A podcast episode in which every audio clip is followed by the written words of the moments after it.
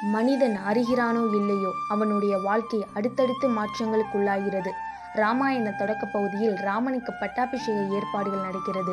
முதற்காட்சி அப்படி என்றால் அடுத்த காட்சியிலேயே அவன் சராசரி மனிதனாய் காட்டில் நடந்து செல்கிறான். எதுவும் நிலையில்லை எதுவும் நம் கையில் இல்லை. எல்லாம் விதித்தபடியே நடக்கும் என்பதை அது உணர்த்துகிறது. இயற்கையின் லீலா வினோதங்கள் மனிதனுக்கு பிடிபடாது. அவனுக்கு நேரம் சரியில்லை என்றால் வாழ்க்கையின் கடுமையான படிப்பினைகளை அவன் எதிர்கொள்ளும்படியாகும். ராமனுக்கு அதுதானே நடந்தது. ராமாயணம் வாழ்வியல் பேசும் குறியீடுகளை கொண்டது.